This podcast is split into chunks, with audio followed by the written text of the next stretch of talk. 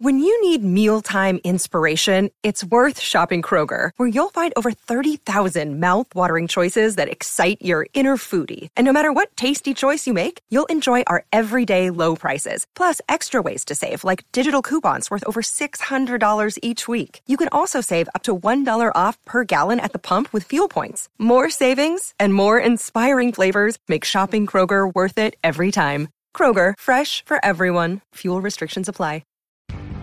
On the latest episode of The Other Side, it's Ultimate Bullshit or Believe It, Part 2. We look back on the stories of high strangeness from the past year and decide conclusively which ones we call bullshit and which ones we declare believe it. To subscribe to The Other Side, go to patreon.com/Bigfoot Collectors Club. This is one you're not going to want to miss.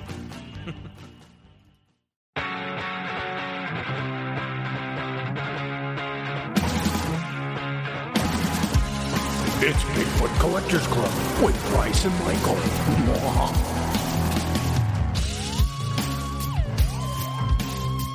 I know a ghost story or two.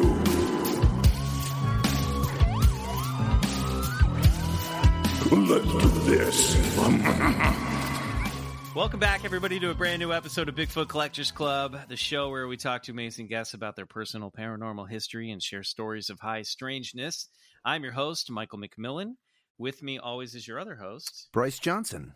And our super producer, Riley Bray, is with us in spirit today. You'll be hearing his music. But as we record this, Riley and Nova the dog are off in the woods getting a little escape from human civilization. So maybe he'll find Bigfoot while he was away. Maybe he'll get abducted by a UFO. But he's probably just getting a little R&R. But we'll miss you, Riley, and we'll see you soon. He'll be back next week in next week's episode. But instead of Riley, we have some awesome guests today, because today we are digging back into the L Files. That's right. We are reading your paranormal stories that you sent in to us. And if you have a spooky story you'd like to share, please email us at BigfootCollectorsClub@gmail.com. Here to investigate this stack of L-Files, we've brought in two former guests who know their way around creepy stories. From the podcast Teen Creeps, please welcome back to the clubhouse, Lindsay Katai and Kelly Nugent. Yeah! Yay! Hi there. What's up, ladies? What's up, dudes? Together again for the first time in the Bigfoot Collectors Club. Yeah, thanks for having us. Ladies, before we get started, I must ask you, we just went through the spooky season. Lindsay, last time you were on the show, we were talking about, the Haunting of Hill House, which I loved, the classic novel. Have you guys read any good books lately? Any good scary books that our readers should know about? Have we read anything good? Of bad ones.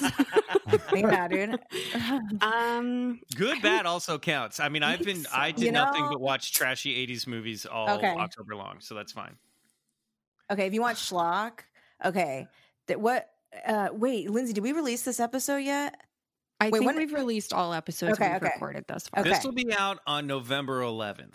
Then we're solid. Okay. Mm-hmm. What's that book that we just read that was like, girls, if you have a stalker, don't worry.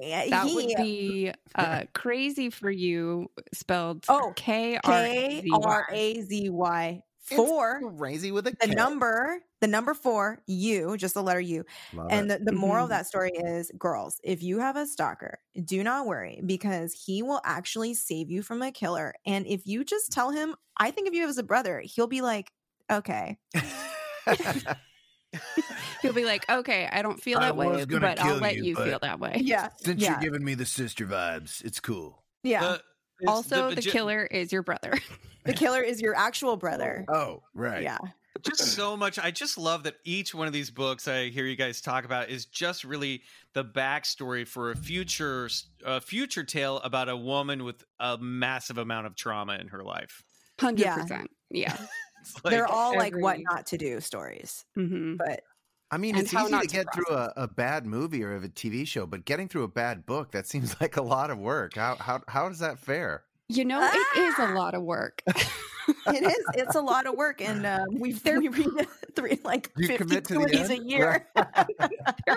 They're pretty short, but we are, yes, as Kelly said, reading a book a week, and so it's a lot. That's insane! Wow. Listen, some are bangers, but you're not gonna get a banger every week, unfortunately. Right? Yes, totally. It's true. Hands down, what is the best YA series of all time? Oh, series? Like good or bad? Like, you know, like your Sweet Valley High or your, you know, Babysitter's Club or whatever your spooky version of that is. I have two answers. You go first, Kelly. Okay. Serious answer for like actual like really good YA. It's actually modern YA, and it's by Kirsten White, and it's the And I Darken series, which is like historical fiction, but she flips Vlad the Impaler to a girl who's Lada the Impaler, and it's kind of like exploring like what would push a person to become an impaler, like what would push someone to be so fucked up that they would like. And so it's basically just like, do you like people with unhealthy toxic relationships and like dad's never gonna approve of me issues? Great, this is a book for you. And then like legit, honestly, most amazing is Sweet Valley High, because like I feel like Sweet Valley High has the most like villainous main characters that you're supposed to root for, because like what was the one we did most recently, Lindsay, where they went to a spa and they were like, but how could that person own a spa? She's so ugly. And you're supposed to be like yes, 10 pounds overweight, and has like a droopy eye, and she's so old, she's 30. So it's like, it's very, those are my favorite. Yeah, a lot of prejudice in those books. Absolutely. I thought you were talking about like villains you love to hate, but it's actually the lead character. No, the main characters, the absolute villains. No. Yeah, the Wakefield twins are in fact monsters. Oh yeah. My god! But my favorite series is Christopher Pike's Last Vampire series. Oh, yeah. I brought that up. I can't remember if you brought that up on that. Maybe in your top 5. It's very possible. Yeah, I think I listed at least one of those. Oh, fantastic. Well, yeah. You know, that is a pocket of pop culture that I still haven't done a real deep dive on. So maybe I'll pick up that Vlad the Impaler one. The Lada the Impaler one sounds really cool, actually. It's very, very good. So heartbreaking. It's so good. Like, if you want your heart broken at every turn, read it. Great. It's good. If you want your heart literally broken, right? Isn't it? Do you get impaled up through the rectum, through the mouth? Or are they stabbing you? I think how do you impale somebody? Kind of wherever. I think they used to ram him up their rectums. Boy's choice. I'm looking up how do you impale someone. Yeah. While you're Googling that, I did mention that this came out. This episode will come out on November 11th, which of course is 11/11. And number, I don't think we've ever. Yeah, so that number sequence holds a lot of significance for a lot of people. Yeah. Have any of you guys, Bryce included, ever had like an 11/11 moment? Yeah, I have them all the time. I mean, I feel like maybe it's just because I'm aware of it, so it's like, you know, you're just aware of it. But yeah, I see 11:11 on the clock quite frequently. I don't know what that means. It's supposed to be a sign of synchro mysticism or something like that, but it's definitely interesting. Lindsay, what about you? Any synchronicity 11:11 moments in your life? Is it supposed to be scary? I don't think it's scary. Honestly, I answered that way to be funny. Yeah. I did not think it was actually going to be spooky. Don't people make wishes? Yeah, I think so. I think they make wishes on 11/11. So yeah, so it's like a sign of good luck if you see it, or some people, you know, kind of think of it as like, ooh, the veil is thin, almost like at 3 a.m. You know, but yeah, so it's like one of those weird numbers, which is quite often associated with mysticism. I tend to see it when I feel like I'm experiencing other synchronicity going on at the same time, like, oh, I was just thinking about this song and it's playing on the radio, or, you know, I mentioned somebody that I haven't seen for a long time and I run into them at the grocery store, that kind of stuff, you know. Or sometimes I'll be listening to a song and like the word yellow, maybe it's Coldplay, I don't know. But then like a yellow cab will drive by and I'll be like, whoa, right. And I'm reading the word yellow on the yellow cab just as they're singing it on the song, like something like that. You know I had what something I mean? Happen literally right before I sat down to do this. No way. Come on. Yeah. I was carrying synchronicity. Yeah. I was carrying, I was eating out on the balcony, my dinner, and I was carrying a plate in and it had a steak knife and a fork on it. And I picked it up and then my husband said, oh, watch out, because the knife kind of turned. And then people walking by, there was a dad and a son, and the dad said, you're going to cut your thumb. Oh, weird. Ooh. To the kid. Not because he couldn't see me. That's very weird. Yes, that's perfect. That's a synchronicity. Yeah. I have the closest I can think to that is maybe like 10 years ago, just decided one day, you know what, I'm finally going to read The Bell Jar. And I read it, and then I get to the end of the book, and it's like giving the little Sylvia Plath biography, and it turned out to be the anniversary of her suicide. Whoa. And I was like, and I literally threw the book across the room. I was like, get thee away. Yeah, auspicious. Wow. Good. So I see 11:11 a lot when stuff like that's going on frequently. Like if I'm having a week where that's happening, I notice it every time I look over the clock. Is 11:11, and I've always thought like that's a sign that like, okay, I'm in a rhythm, I'm in a good groove, you know, like I'm harmonizing with everything, and then you know I'm on the right path. That's what I always thought, but it's all, you know, who knows? It's all just probably like, you know, you look at the clock twice a day and see 11:11. It's not that mysterious. Well, it's interesting that it comes at like auspicious moments for you. Yeah, that's cool. Yeah. You know what's interesting though is I've kind of think of it like, you know how sometimes you don't need an alarm to actually wake yourself up. Like you'll actually wake up at, you know, if you wake up at 6:50 a.m. every day, you could forget to set your alarm and you'd still wake up at 6:50 a.m. So I think sometimes when you become aware of these numbers, your mind can even track throughout the day, and then you'll find yourself glancing, oh my God, 11:11, you know? Yeah, and you'll do it again. So it's like almost like you're in tune with time and space in a strange way. But I think the more you recognize that number, the more you're going to start to see it. I feel like this is where Riley would step in and go, yeah, that's true, but also, you know, confirmation bias. Confirmation bias. That was the word. Confirmation bias, yeah. Confirmation bias. Yeah, so I feel like you could throw out that term at literally any time, like in a debate. Like you're like, but on the other hand, confirmation bias. Confirmation bias. Like, and that's why Clear Pepsi didn't work. Gotta remember that ad, Van Halen, right now. That was a big moment on Canaan Lane where I grew up. My neighborhood, we were very excited for that Clear Pepsi. Clear Pepsi was the shit. And then it was like, what is this? Crystal, wasn't it called Crystal Pepsi? Crystal Pepsi, Crystal Pepsi. Yeah. Even better. Yeah. Maybe I'm too old for this, but I remember old Coke, and then they brought out new Coke, and people were pissed. Yeah. Mm-hmm. And then, so when they had to switch back to the old formula, it then became Coca-Cola Classic. Classic.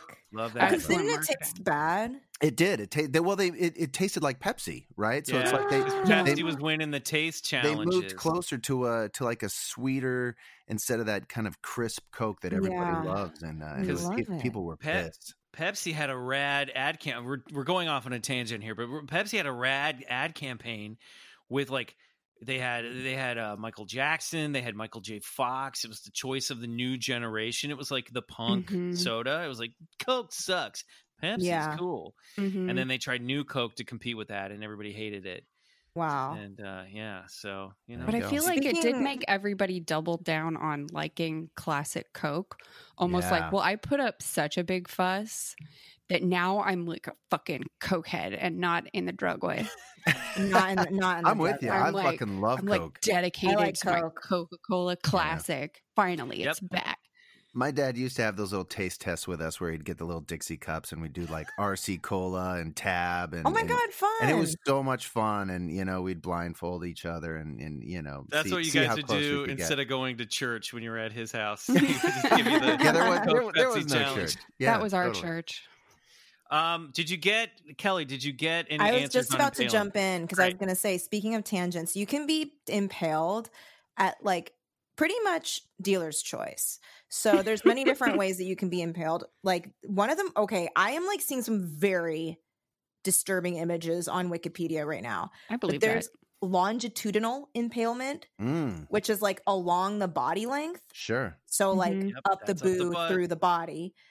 And then there's through the heart, like what you were saying. So there's those are actually separate. I hope there's also latitudinal.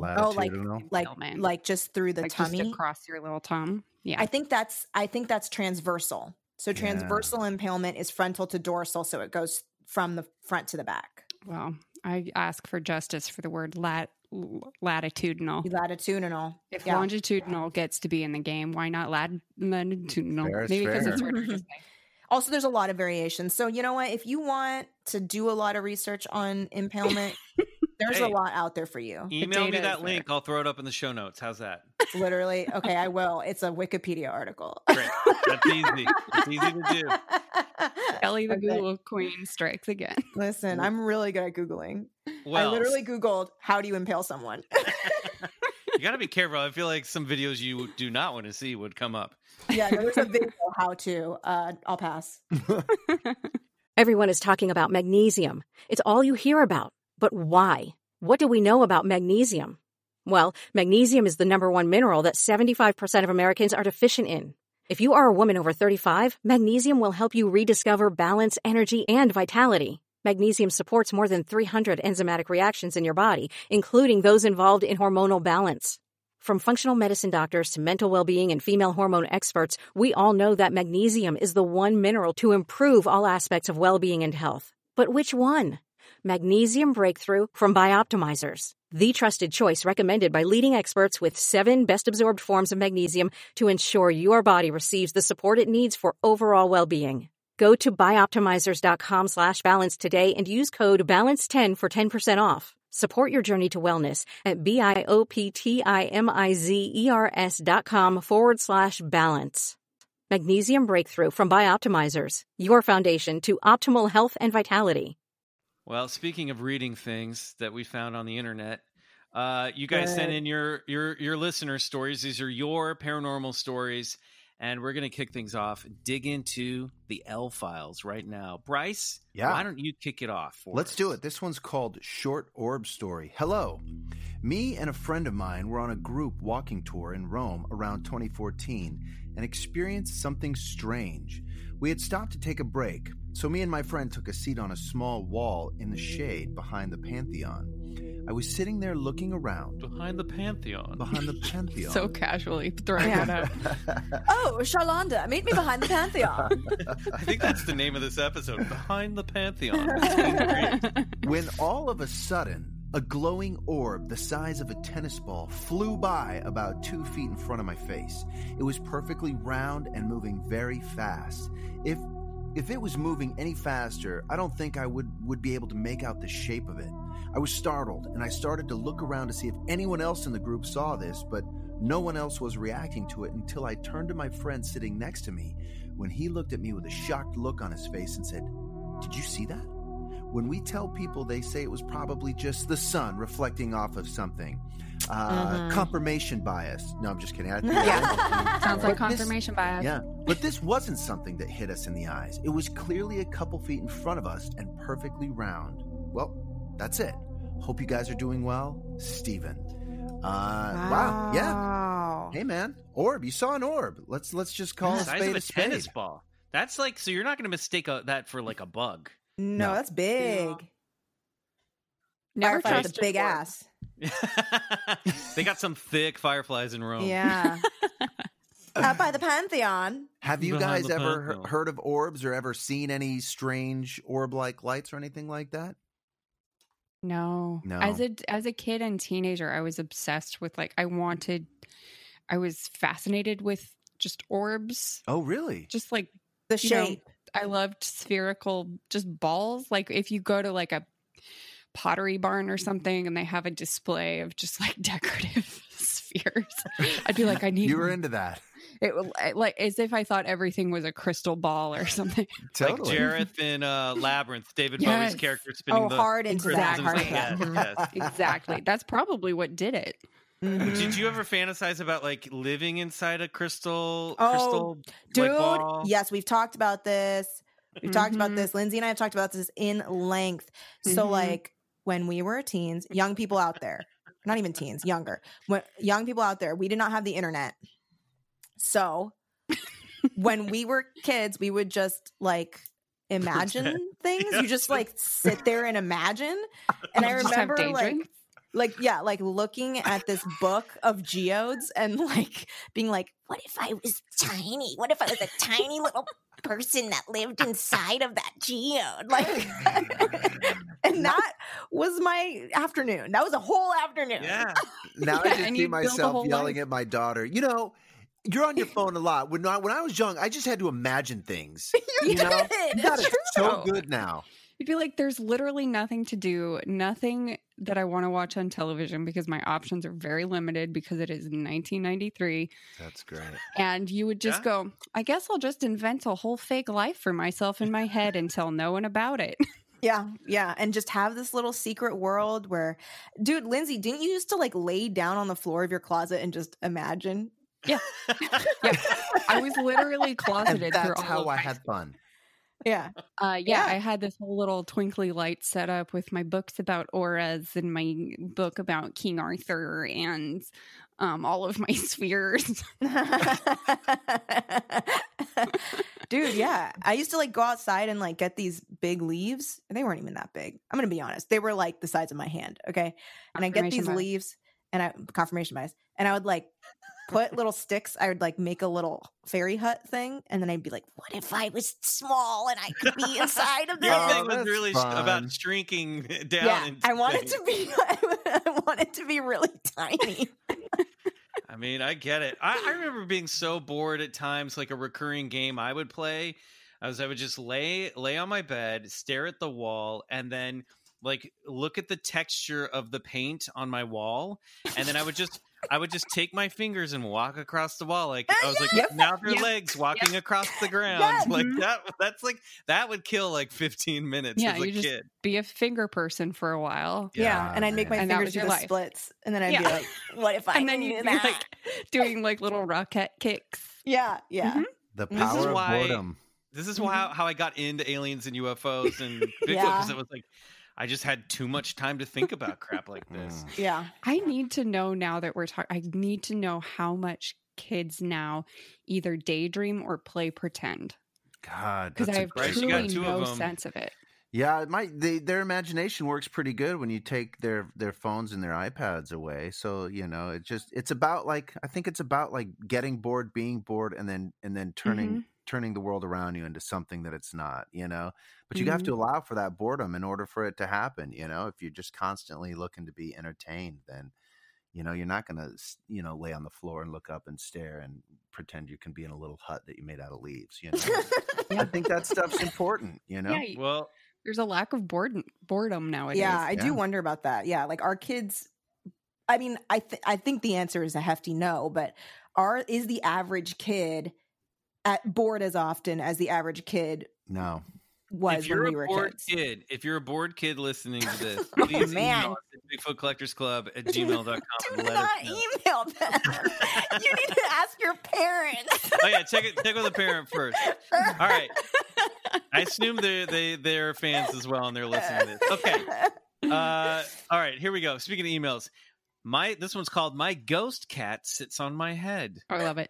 Hi, Michael, Bryce, Riley, and everyone else. I'm a huge fan of the podcast and have been listening since the very beginning. I just listened to the episode where Michael tells the story of the dream he had about sweet baby Albie and feeling and hearing him. This is my bulldog that passed away this summer.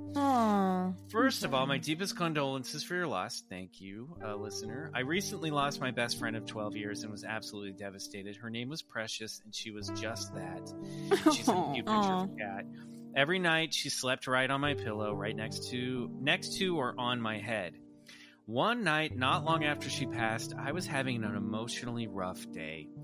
I was in that kind of asleep, kind of awake state, and I felt her jump on the bed. The same light thud that I'd felt a million times. I then felt something press against my head, and I couldn't bring myself to open my eyes, but instantly felt calm and went right to sleep. Wait, why are you making me cry? Well, sometimes, you know, we pluck the heartstrings of our guests and our listeners. Oh my God. This has happened a few times since. There are no other pets in the house that this could be attributed to. Perhaps it's some kind of muscle memory triggered by a stressful day, but I like to think it's her telling me everything's okay like she did for so many years when she was alive. Oh. I hope you feel the same kind of comfort knowing that maybe Albie's letting you know he'll always be there for you. Keep up the amazing podcast. Can't wait for season 2 of Expedition Bigfoot. Little shout out there, Bryce. Nice. Lots of love, Marissa. Well, thanks so much, Marissa, for sharing, Marissa. I mean, I've had this experience, as you know, so I get it. My God, I'm honestly a little teary. No, I am too, and I'm too delicate right now. There's something wrong with me where I don't cry, so something's happening. I'm literally affected, you guys. I'm affected. I'm feeling things. Mine and Mike's dog Edwin. We just had to take him into the vet to have a little cyst removed above his eye. I almost had a heart attack. Okay. Yeah, and we were like, oh my God, what if it's cancer? What if it's cancer? And in the invoice they gave us, because we were like, okay, well, while he's there, we'll go ahead and do one of those like full dental exams with the x-rays and the scraping and all of that. And in the invoice, they accounted for like us possibly having to do 6 tooth extractions. Oh my God. And we were like, oh my God. And we're talking about it the night before, and we're like, he's not going to need any teeth extracted. They're always saying that his teeth look good, so like we don't even have to worry about it. We get a call when he's in there doing the procedure. They're like, yeah, so he needs 16 teeth extracted. Wait, how many? 16. And it ended up only being 15. I know. Like, turns out that he has like 42 teeth. And this happens a lot with small dogs because they've been bred in a way where it's like they still have as many teeth as back when they were a big dog in their ancestry. And their mouths are just too small, and it gets very bad in there. And so she was like, he's probably going to feel a lot better now. But we were like, he had an infection from it. And the infection had moved to his liver. And so we were just like flipping out. And we get him back and we're like cooing over him because we're so concerned about his little mouth. Thank God the cyst was nothing. But yeah, dumb question time. Can dogs get cavities? Yes. Yeah, well, that's what was going on. That's what it is. Wow. Okay. Yeah. Gotcha. Because he had abscesses. Albie had an abscess tooth, and I had to take him in, and I could tell. I thought maybe they could get it with cleaning, but it was like one of his back teeth, and they took that out, and then they were like, oh, this infection is actually spread along this entire row of teeth. And he had like 5 or 6 teeth taken out, including one of his cute little fangs in the front, which was a total bummer. Yeah, Edwin had all these tiny little like grains of sand. Grains of sand practically. I was going to say like rice. Yeah, they were teeny tiny, but worse, like not worse, but like smaller. Yeah. And we were like, hey, tiny teeth. And we'd call them tiny teeth all the time. And now all of them are gone. Yeah, I had all that with one of my cats. It's same thing where it's like missing more teeth than she has now. And she used to have 2 vampire fangs, and she was black cat, so it was really cute. And then they're gone, and so now she just looks like a little old lady. I like it's kind of cute that she was more tooth than cat. That's kind of cute, though. Yeah, well. It was cute. Oh, we love our pups. Thank you for that letter, Marissa. That was really so sweet, Marissa. I'm so sorry for your loss. Kelly, you've got a nice chunky letter here. Why don't you dig into it? Yeah, this letter's pretty chonked up. Let me read it. Okay. Trickster ghost in my house? All right. Hi, BCC crew and guests. I have a few paranormal experiences I've been dying to share, but first, I have something to say. Michael, I loved watching you as Henry and What I Like About You, and Bryce, I loved watching you as Detective Wilden in Pretty Little Liars. If your character hadn't been a total creepo cop, I would have had a crush on you. Nice. I didn't know it was either of you until I slowly began recognizing your voices, so it was fun for me to realize you guys aren't so unfamiliar after all. I like that you recognize us just by our voices. That's a lot of actors to weed out. Yeah. Anyway. We've made it. I have 2 stories, which I'll share today, and some terrifying sleep paralysis stories that I will send in a future email. I'm going to do what any good BCC listener does and try and keep it, quote, short. Winky face. Context. I recently graduated college, and I'm living in my childhood home. I believe my house was built in the 1950s or 60s, and we don't believe anyone's ever died there. I've lived in this house in Minneapolis all my life, and I'm 23 years old. I never saw a ghost, although I did see shadow people, which taught me not to go looking in dark places at night. Ooh. My eyes always seemed to either imagine or see the ugliest, scariest, demented-looking faces staring back at me. The paranormal things that I've experienced have been small, but very unexplainable, even after several years of trying to come up with logical theories. Here are two of the weirdest experiences I've had in my house. One, in early high school, I had a friend over to hang out. We were talking in the family room before going outside to play soccer. The only other person in the house was my dad. He walked through the family room, out the door, into the garage. And as soon as the door closed behind him, my friend and I both heard a loud click. We looked around and thought it was weird, but chalked it up to a weird house sound. However, a couple minutes later, my dad tries to re-enter the house, and he can't. He knocks on the door, and I go to open it, but I can't either. I look, and the deadbolt is locked. I undo the lock and open the door, and both my dad and I look at each other and say, "Why did you lock the door?" Then we both say, "I didn't lock the door." My dad was angry at me and assumed me and my friend were playing a prank on him, but my friend knows the truth. We didn't dwell on it, and we went off to play soccer. But I think about this all the time. My dad swears he didn't lock the door, and frankly, it wouldn't have been possible. We only have two keys for the deadbolt on that door. One stays in the lock on the inside of the house, and one is in a hiding spot on the other side of the garage. Weird. There's no way my dad could have gotten to it and locked the door so quickly. I've tried playing with the lock to see if there's any way to make it balance where it locks by itself from being slammed, but I haven't had any luck. The lock is not on a spring, and it requires two full turns to lock it. I have no explanation or theory as to what happened that day other than a trickster spirit messing with us. It's funny to think that it could have been my deceased grandpa's playing a prank as well. That is funny. That is funny. That's cute. I hope it's that. Number two. This story is probably the most spooky. Around the same time period, I was dropped off at my house to grab something and then leave right away. It was pitch dark outside, and no one was home except for me and my dog, who was locked in his kennel at the time. I went downstairs and began looking for what I needed when I heard three footsteps, a pause, three footsteps, a pause, and it continued from one side of my house to the other. I want to be clear, I've lived my whole life in this house, and I can usually identify exactly who's walking and where based on what the footsteps sound like. And these were not no normal footsteps, and certainly weren't no creaking pipes. It was clear as day. Step, step, step, pause. Step, step, step, pause. From the family room on one side of the bedrooms to the complete other side. I stood frozen in fear, thinking about the movie The Conjuring, where Ed and Lorraine Warren say that demons make sounds in threes as an insult to the Holy Trinity. Yes. Yes. So that is horrifying. Yeah. I was going to say, Travel Channel just had a great shock doc on Ed and Lorraine Warren called The Devil's Road. It was so good. Cool. We can talk more on that later. But yeah, it knocks in threes to exactly like you said. Piss off the Trinity. Rude. I just like picturing the Holy Ghost being like, if they knock one more time, I am going to be insulted. And then it's the third, and they're like, they better knock one more time, so it's four. Yeah.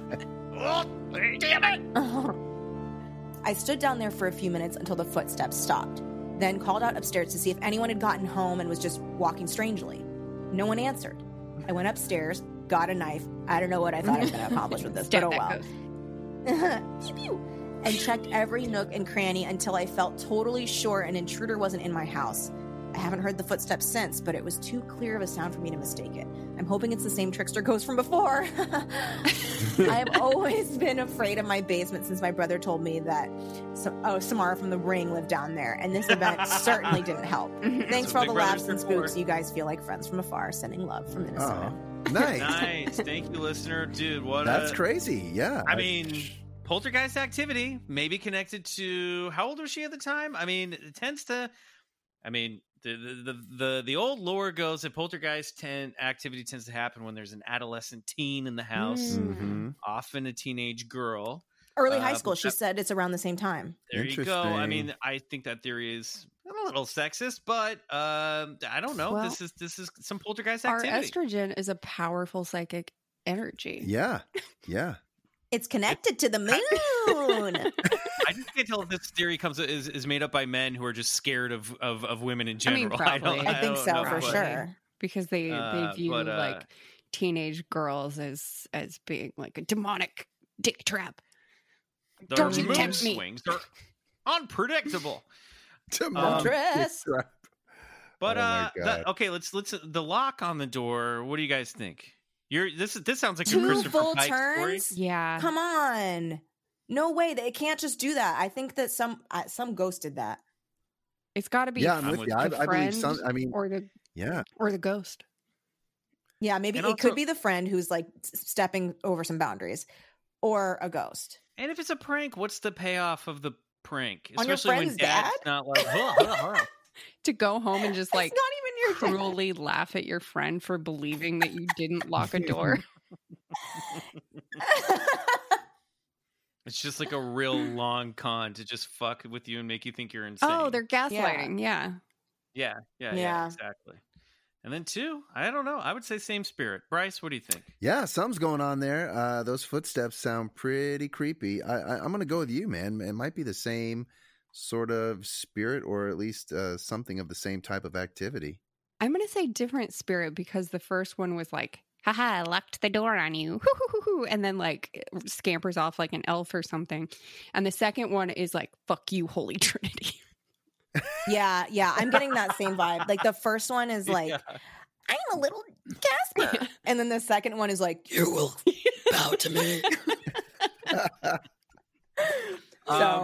Listener, I would say find out where your house is built and if there are any other stories around that area. Mm-hmm.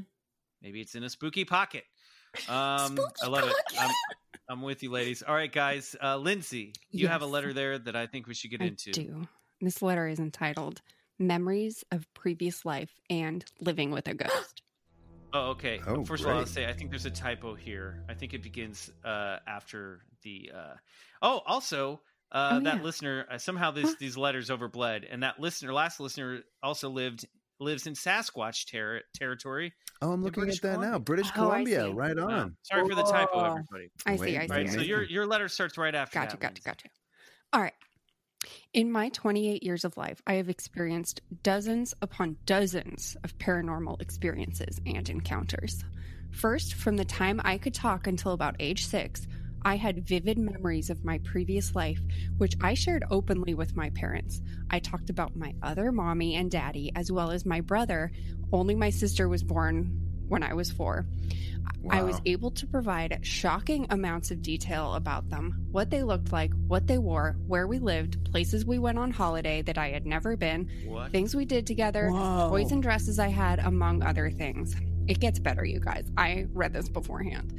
It is important to note that my parents fact-checked everything I was saying, and every single detail checked out. You know what? Props to those parents for like not just dismissing this. They must have been like, at this point, like afraid of their own child. I would have been so excited. Oh my god! I'd be like, "Daddy's going to look at the microfiche. Come on!" Yeah, you know, there's like a point system for reincarnations. People experiencing their memories from a past life. They rate it on like a point system. How many facts can actually check out? And exactly like she said, places, dates, other people, and a lot of the times they can actually find out who this person thinks they were in a past life. Quit skipping to the end of the story. Oh, sorry. Okay, my bad. I didn't know. I haven't read it yet. It gets even better than you think. Eventually, is that where I left off?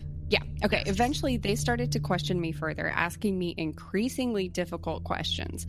I was able to answer every question, provide additional details, and never once contradicted my story or changed it in any way. What? Based on the significant amount of information I was providing, they were able to place my family in England in the early 1900s. What shocked them the most was when I described my family moving from England to New York. My father got a job in NYC, and we were going there on a big boat that was very shiny and new. It was like a fun holiday. I described the boat in detail, things we did on it, and you probably guessed it. It was the fucking Titanic. That's wild. What? I had never seen the movie. I know, I told you it got good. I had never seen the movie, and they had never told me about it. I went on to describe the night it sank in graphic detail. I remember being very scared and rushing around. My mother, my brother, and myself got off the big boat and into a little boat, but an angry man told my daddy that he couldn't come with us, that there was another special little boat for him. My mommy cried and begged the angry man to let my daddy on our boat, but he refused. I never saw my other daddy again. That was horrible. That was as far as my memories went. Everything seemed to end with that traumatic night. After I turned 7, I stopped talking about it completely. Do you guys think she died? The little girl died out there? Yeah, she died. Yeah. She's a freaking Titanic ghost. No. I think her dad probably didn't make it on to another lifeboat. Right. But she says that's as far as her memories went, and she's like a 6-year-old girl telling the story. She died on that boat, dude. She did. She died so on that boat. So many people died out on this boat. You think she's so dead. Mm-hmm. Yeah. Wow. She's a ghost. She's a sea ghost. So she's not saying that when she turned 7, she stopped having memories of her past life. But no, she stopped talking about it at 7, but the memories ended. Mm-hmm. Wow. So she from up till the age of 6 at returning 7, she had these vivid memories. Right. And the memories went up to the night of the Titanic. My God. And then after she turned 7, she kind of stopped talking about her previous life. Anyway, there's more to this letter. Wow. That's wild. However, I am convinced that whatever the hell it was made me more receptive to spirits, entities, and energies. Because once I turned 7 was when my encounters with the paranormal began. I have always believed in the paranormal and spent 18 years living in the same house that was haunted by the, in parentheses, friendly, definitely not malevolent, spirit of the man who had built the house. My theory is that, lady, you are, in fact, a ghost. I think she's been a ghost the whole time. I think you've been a ghost the whole time. Sorry to spoil for you. Sorry to spoil the ending of your own story. Life, but you died on that Titanic. Your sea ghost traveled to the country, and you a ghost. Wow. You've been Congratulations a ghost. For figuring out how to email us and download a podcast. You're like a high-functioning ghost. No, that's good. That's good. Ghost writer. That's really good. You should put in your Twitter bio, like, #actuallyghost. So anyway, she felt the spirit of the man who built the house. He died of a heart attack in the house, and we believe his attachment to his home was simply too strong for him to leave it.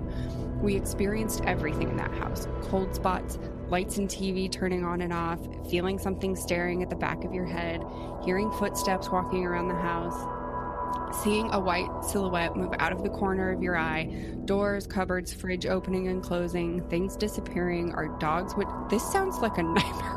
Our dogs would randomly perk up and start staring and growling at thin air, except again, my theory is that this was all you. Also, it's the dog is staring at you because you are a sea ghost. You're a sea ghost. Girl, you a sea ghost. Girl. Also, one time he took all of the pool balls out of the pockets of the pool table. That is interesting. And put them in shoes in the next room. That, you know what? I appreciate that. That's kind of funny. That's cute. Where are they? I can't put my shoes on. I was the only person in the house for that one. The craziest thing that happened, other than the pool ball incident, was this. One night I was walking down the stairs. The lights were off, so I couldn't see anything. Our dog liked to lay on the landing. So just before I stepped onto it, I called out, "Are you there?" expecting to hear my dog move or make some noise. Instead, I was overcome with freezing cold. The hairs on the back of my neck stood up. I felt a presence right behind me, and he whispered into my ear, "No, I'm here." It was the only time he ever spoke to anyone, and he never fully materialized. It didn't scare me because I could sense he had no bad intentions, but it shook me to my core. Huge fan of your podcast. Thanks for the weekly strangeness and opening your eyes to the craziness of the world. And then get this, you guys. You guys. What? Craziness of the world. Cassandra. Cassandra, you're really going to be that on the nose sea ghost. Yeah. Is Cassandra? Oh, no, Cassandra was idiot. Like a soothsayer in Greek. That's mythology. Greek. That's a Greek. Is that a play? Is Cassandra in one of the classical Greek? I should know. I studied classical theory. Yeah, I forget exactly. I don't know if it was like in a play or mythology. Wow. Oh no, yeah, she was a priestess of Apollo, cursed to utter true prophecies, but never to be believed. That what a curse. Wild letter. That is crazy. Thank you so much, Cassandra the Sea Ghost, for sharing your story. Cassandra, thank you for learning how to get into the internet as a ghost and writing an email and telling us your story. You are a ghost, unfortunately. Or congratulations. Or congrats, because now you can get your full ghost potential. This Bryce, what? Maybe the best letter we've ever gotten. I mean, it ranks up there. I'm fascinated with this past life memory and recall. I mean, it's actually more well studied than people think. There's a doctor named Dr. Ian Stevenson who basically wrote the book on the subject, and the accounts are fascinating, and they can actually be fact checked, just like this girl was saying. And it's wild. I mean, the implications are astounding that, you know, maybe there is something to living past lives and reincarnation. But, you know, and having the memory of those is incredible. Kids usually lose those memories around 6, 7, and 8. So they lose that recall. But it doesn't surprise me that, you know, she maintains sort of this this opening into the paranormal, you know. Perhaps she's a very sensitive person to these sort of phenomenons. It's very strange. I mean, amazing story, amazingly well written. I'm not accusing you of being a liar, Cassandra. I was just like, is this made up because this is too good to be true? I mean, if you get a Titanic story, that's like ghost gold. Oof. Yeah, that's pretty good. And if someone's a ghost from the damn Titanic, like ghost story, Titanic story, bring it together. They are a ghost from the Titanic. I would say this. Next level. You would be able to find out if that's true or not. I mean, there are certain not societies is not the word I'm looking for, but there's certain places you could go who will research. Know the logbook of the Titanic. Yeah, that's what I'm saying. There's ways to check to see. You know, sounds like they did. Is that her parents? Yeah, parents did. I think parents did. That's insane. I love it. Shocking. Yeah. I love this, guys. I mean, I feel like we got to take our break here because we can't top that. Yeah, we need in this half of the show.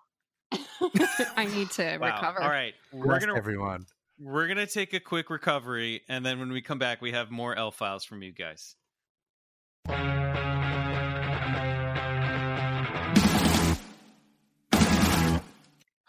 Man, I mean, we'll see if it gets better than that Titanic letter. But if we were handing out prizes on this show, Cassandra, you'd win so far. Yeah, not best right? sea ghost.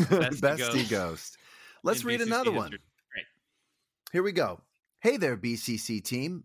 I've been a listener since your appearance on Bizarre States a few years back and look forward to the new show and the Patreon shows every week. I've always been obsessed with the spooky and the strange since childhood, and your podcast is one of my absolute favorites, with the mix of info, humor, and fun guests. I have, in my 42 years, had some personal experiences with the unexplained, one of which I'd like to share now.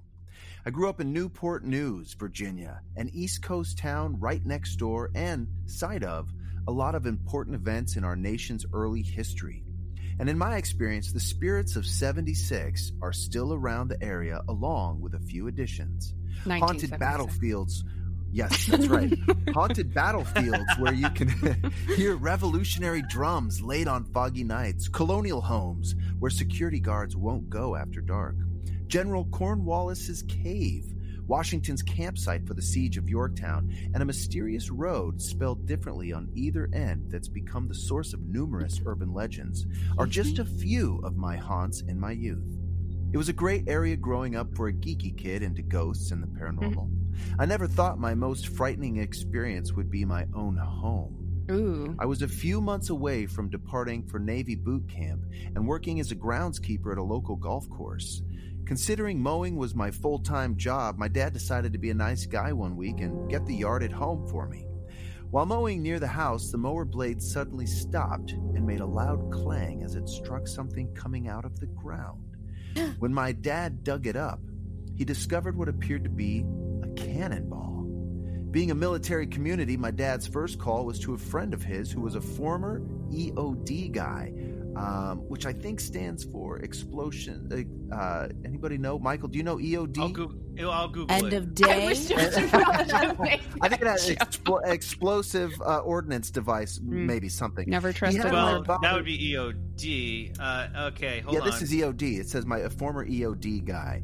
Explosive ordnance, or something. I don't know. Explosive ordnance disposal. Disposal, thank you. Disposal. Oh, right, because of the cannonball, they want to put it away, get it away.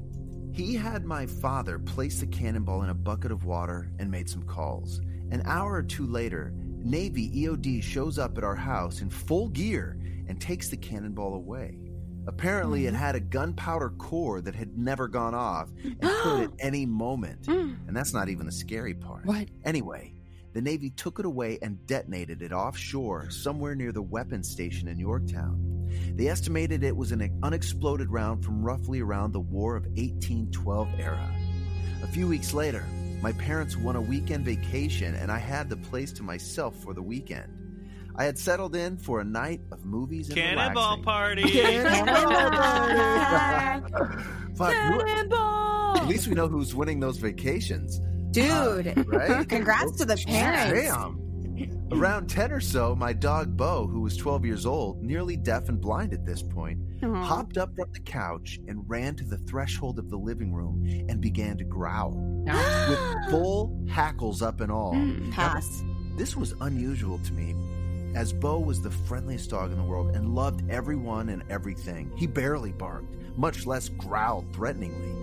My first thought was, maybe someone was trying to break in. So I get up and I grab my trusty folding knife and go investigate the back of the house. Oh, that's By the way, trusty folding knife. This guy is such like a guy. Yeah. Like he's such a boy. He's like, you know what I mean? He's finding cannonballs. He's got his folding knife. He's got his old dog who's protecting him. Parents are away for the weekend. He's watching movies and chilling at home alone. Groundskeeper at a golf course. Yeah, this is very like Ray Bradbury's story. And it's like young boys in the summertime. So he's got his folding knife. I searched every room and closet in the house, as well as the windows. Seeing no issues, I closed all the doors behind me, so if I had missed someone, I would hear the doors open behind me. I go back to the living room and turn my movie back on. 20 to 30 minutes later, the same thing happened. Bo jumps up, and the growling begins. Additional strangeness. This dog who loved me more than anything would not cross that threshold for anything. So I go to look again. Every single door had been opened. Every single one. As I stared at the doors from the hall out of the corner of my eye, I see a shadow dart down the side of my parents' bed in their room. Knife out. I storm into the room, young and dumb, I know, and flipped on the lights. Nothing there. No one under the bed or with anywhere else they could have gone. So at this point, I'm spooked. I back out of the room slowly and turn out the lights. As soon as I cross back into the living room area, I start hearing what sounds like a whisper of my name from the back of the house. Shut the fuck up. Don't do it. Fully freaked out now, I throw a leash on Bo, who has not moved from his post in the doorway, grab the cordless phone, and exit out of the other door through the garage. We went out to my car to sit, and I called some friends of mine who I knew wouldn't think I was nuts. Once they arrived, we went inside and repeated the process. The house still apparently empty. We hung out and stayed up all night in the living room, wide awake. The next morning, all three confessed we had heard our name whispered at some point in the night. Oh my God. And only we heard it. I never felt easy in that place again, but I went away to boot camp shortly thereafter. This guy is such a boy. Oh, my God. Big boy energy. Off to boot camp. And never had anything like that happen again until I left. Funny thing is, the area where I saw the shadow person in my parents' room was right on the other side of the wall where we discovered the cannonball. I wonder if we woke something up when we moved. Yes, obviously. You woke up a Civil War ghost or something. You got that War of 1812 ghost going on. Seriously. Or a more positive thought released a soul who had been trapped but took a little time to fully fade. Anyway, that's one of my weird little stories from a life seemingly being a magnet for this kind of stuff. I really hope it's not too long. Hope you guys enjoyed and keep up the great work. Maybe we'll get you guys out here for the Mothman Festival or maybe even the Virginia Bigfoot Conference sometime. Keep on believing. Jason Fitchko, Staunton, Virginia. Also, strangely enough, a really haunted area with even an occasional Squatch sighting. Thank you, Jason. Wow. Dude. What a letter, man. That's a crazy. You guys are on fire this L-Files. Yeah, these are some good L-Files. This is a treasure trove of paranormal stories. I mean, this is what we're collecting on the Bigfoot Collectors Club. Yeah.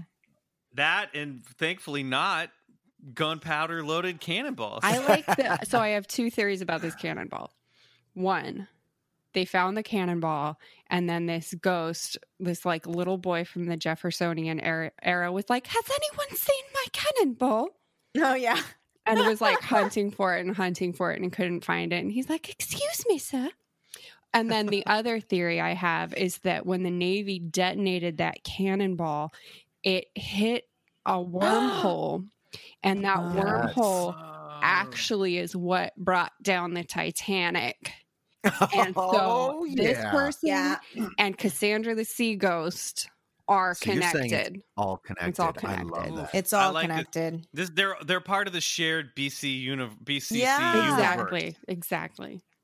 Is there anything creepier than hearing your own name whispered in the back of your head? No, I got to tell you, as you're reading that part of the story, like I had a little like mental image of someone like, what if someone just appeared behind me right now and I screamed my mind. Ew. Yeah. Because they're not supposed to know your name. How the fuck do they know your name? That's the thing. And they all know their own, his friends' names, and they all hear their name being said. That's some fucking Pennywise the Clown shit. Very much so. We're not strangers anymore. That's pretty good Pennywise. Thank you. Georgie.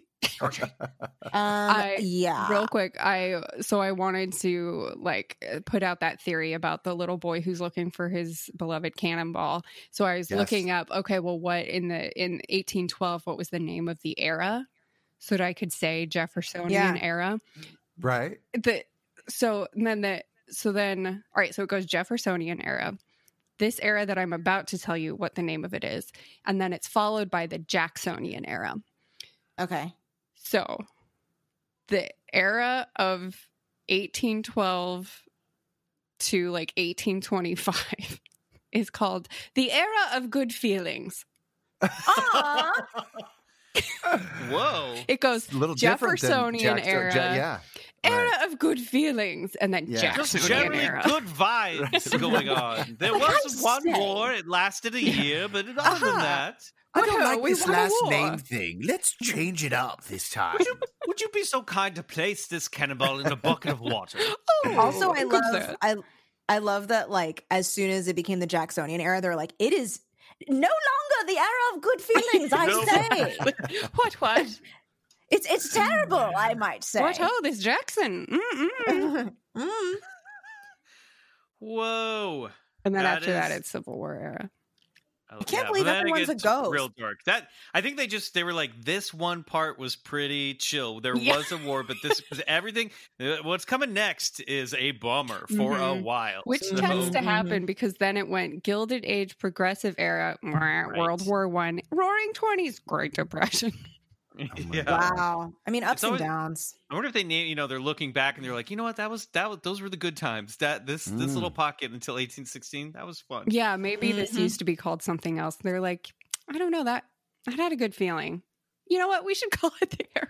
Yeah. That was like their like late 80s, early 90s. Mm-hmm. That was like that was their Clinton years. Yeah, it was like they're nostalgic. Like, hey, everyone seems to be getting along okay. But wow. Great letter. Wow. Great story. So scary. Let me read this next one. Here we go. Make sure. Yeah. Okay. Here we go. Hey guys, back in October of 2008, I was living on my own in a house owned by a friend of my dad's.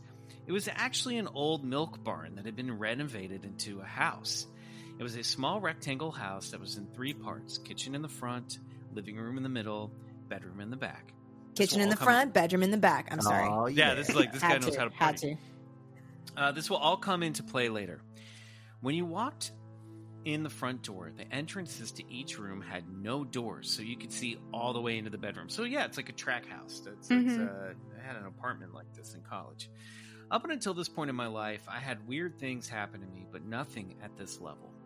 My brother had lived in the house before me and then passed it on to me when he moved. He had told me there were issues with the electricity and showed me the breaker box and how to reset it if the electricity ever went out. One of the things that I didn't like about the house, it was set way off the road and there was no outdoor light, so it was pitch dark. One of the things? No, thank you.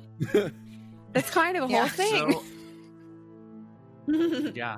I would leave a lamp on in the living room, and I would play the radio at night. One night. Sorry. What's your prize for? One night, late in October, I woke up around, you guessed it, around. We thought you were going to say 11:11. Yeah. Oh my God. Going to change. But 3 a.m. is the other. Well, come on. But we'll say 3:33. 3:33. Yeah, 3 a.m. is like, you know, it's the hour. Right. Yeah, witching hour. It took me a minute to kind of wake up and notice that the house was dark and the radio was just static, except the TV was on. And upon getting up and checking, I had no cable, so it was just a snowy screen. Hey, I was just going to stay real quick. This just came to me. You know, we hear 3 a.m. all the time. Do you think it's along the same theory as that Ed and Lorraine thing, that it's like, you know, this time of high strangeness because it mocks the Trinity? I mean, there could be something there. Yeah. I thought it was always like the position of like, you know, where we are in the night. We're like halfway between midnight and dawn. I know, so but like that's space. Interesting. I like that. I don't know. I'm going to explore that. You're really getting on the Ed and Lorraine Warren train. Well, no, I think that was interesting. I don't know. Very hard into Ed and Lorraine Warren right now. Fair enough. It's 3 and 3. We get it. Okay, maybe. Moving on. Sorry. Had to express that thought. Fair enough. Confirmation bias. It took me a minute to kind of wake up and notice, okay, so he's seeing the snowy screen. I tried to rationalize it by thinking, well, maybe it was just, I was just so tired I forgot to leave the lamp on and forgot to turn off the TV after watching the movie. I tried to turn the TV off. It took me a couple tries of hitting the power button, but I finally got it to turn off. It was a clear night, and I didn't have any curtains on and a lot of the windows, so the house was slightly illuminated, and I had just been asleep, so my eyes had adjusted to the dark. I started hearing a noise or rustling behind the entertainment center that the TV was on. Yeah, I gotta go. I had mice from time to time, so I thought that maybe it had been that. Wow, this house sounds miserable. As I went, I mean... This is a very isolating place to live. Yeah. Listen, it's in the woods. It's no lights, electricity problems, filled to the brim with mice. I mean, this is a nightmare. No, so you're better than me. I'm just saying it sounds scary. No, you are better than me. You're better than me. Well, ladies, Bryce, buckle up, because here we go. No, okay. As I went back to my bedroom, the static on the radio got slightly louder, and I heard a voice say... the static. I see you. No! What? Yeah, no bueno. Are you serious? It spooked me enough that I ran to the lamp outside my bedroom door, trying desperately to turn it on, and finally got it turned on. And when it came on, all the lights in the house came on. I feel sick. Thinking back, I remembered my brother saying there were electric issues, so it didn't alarm me at first. And I started thinking the radio was just picking up someone. No, that's crazy. Who on the radio is saying, I see you? Then something changed. No. I started hearing a deep scratching behind the entertainment center. I can't. And drag up the wall till it was above the entertainment center, then started moving down the wall. I could hear the scratching and could also see the wall. I could also see the wall slightly pushing the fuck out. Yeah. You will stop with this. Like in Ghostbusters when the gargoyle tries to get Sigourney right before you see the hand pushing through the door. You get a sledgehammer and you bash that in. I don't know. You got to do something. I feel sick. The walls were not insulated, so it was empty walls, as in parentheses. I watched it as it traveled down the wall, pressing on the wall as it went, and when it got to the kitchen, it was like something moved really fast and knocked stuff off the counter. I can't do this. Guys, this is the most loaded Elfiles episode we've ever had. So I ran to the bedroom, got my keys off the nightstand, and ran towards the front door. The whole time hearing the loud growling coming from the radio in the house. Wow. What? Just before I got to the door, it was like I ran into the wall that wasn't there so hard that my feet came off the floor and I hit the floor. Wow. I tried getting up to get a hold of the door, and something put its hands around my ankles and dragged me all the way to the back of the bedroom. Drag me to hell. Best case scenario, this is just a murderer. Worst case, it's a fucking killer goat. It's a murder ghost. It's a wall geist. I jumped up again and booked it for the front door, got out, got in my vehicle. I tried starting it, but couldn't. It would not turn over with the lights inside flashing. After several attempts, I finally got it to start and slung mud driving out of the driveway. I looked one last time in my rearview mirror and saw the front door slam shut and all the lights in the house go off. Man. Where do you go from there? This is one of my main stories. I hope it didn't freak you out too much. Friends didn't like hearing it, and I'm not real keen on telling it because it makes me feel insane. Will, I have several things to say. Several things. First of all, it's one of your main stories. Yeah. You have a whole portfolio. It didn't take place in Maine, just like one of his main stories. So there's more that's happened here. Oh my God. The other thing is I love thinking that he then went to his brother, told him the whole story, and his brother went, electrical problems. Yeah. I was like, I told you. I told you. Electrical problems. Dude, you just need more sleep, dude. You just need to flip the breaker a couple times. The wiring bulges out of the walls, and it travels up and down the entertainment center. Don't be such a pussy. The radio gives a haunting, chilling voice because of the electricity. Sometimes the radio will talk to you. Just chill out. It's just an electrical problem. I got along with it fine. We shared a beer. Yeah, that is so creepy. That's so disturbing. This is guys, you guys are giving us Hollywood level stories tonight. It's crazy. This is so amazing. I mean, there should be an Unsolved Mysteries about this. Yeah, totally. God. Jesus, I didn't think we were going to. I mean, let's see where it goes from here. I'm terrified now. Kelly, you have a letter for us? That I do. Hey, guys. I first heard of this podcast when Michael was on Craig Ferguson's Sirius XM show. I am a huge Craig Ferguson fan. So naturally, I had to listen to the episode with him about the Loch Ness Monster. I instantly loved the show. I went back and listened to the ones from the beginning, and I've kept up with it ever since. This is my favorite podcast. Hey, all right. That's awesome. I became a Patreon member, and I share the show with anyone I can. I'm getting my boyfriend interested in it. We listen to the Roswell episodes together and a few others. Great. I enjoy the stories and the discussion. It's a lot of fun, and it feels like kicking back with friends. I am a licensed professional counselor working in a substance abuse treatment program. My job is often very stressful and emotionally draining. You know, doing God's work here.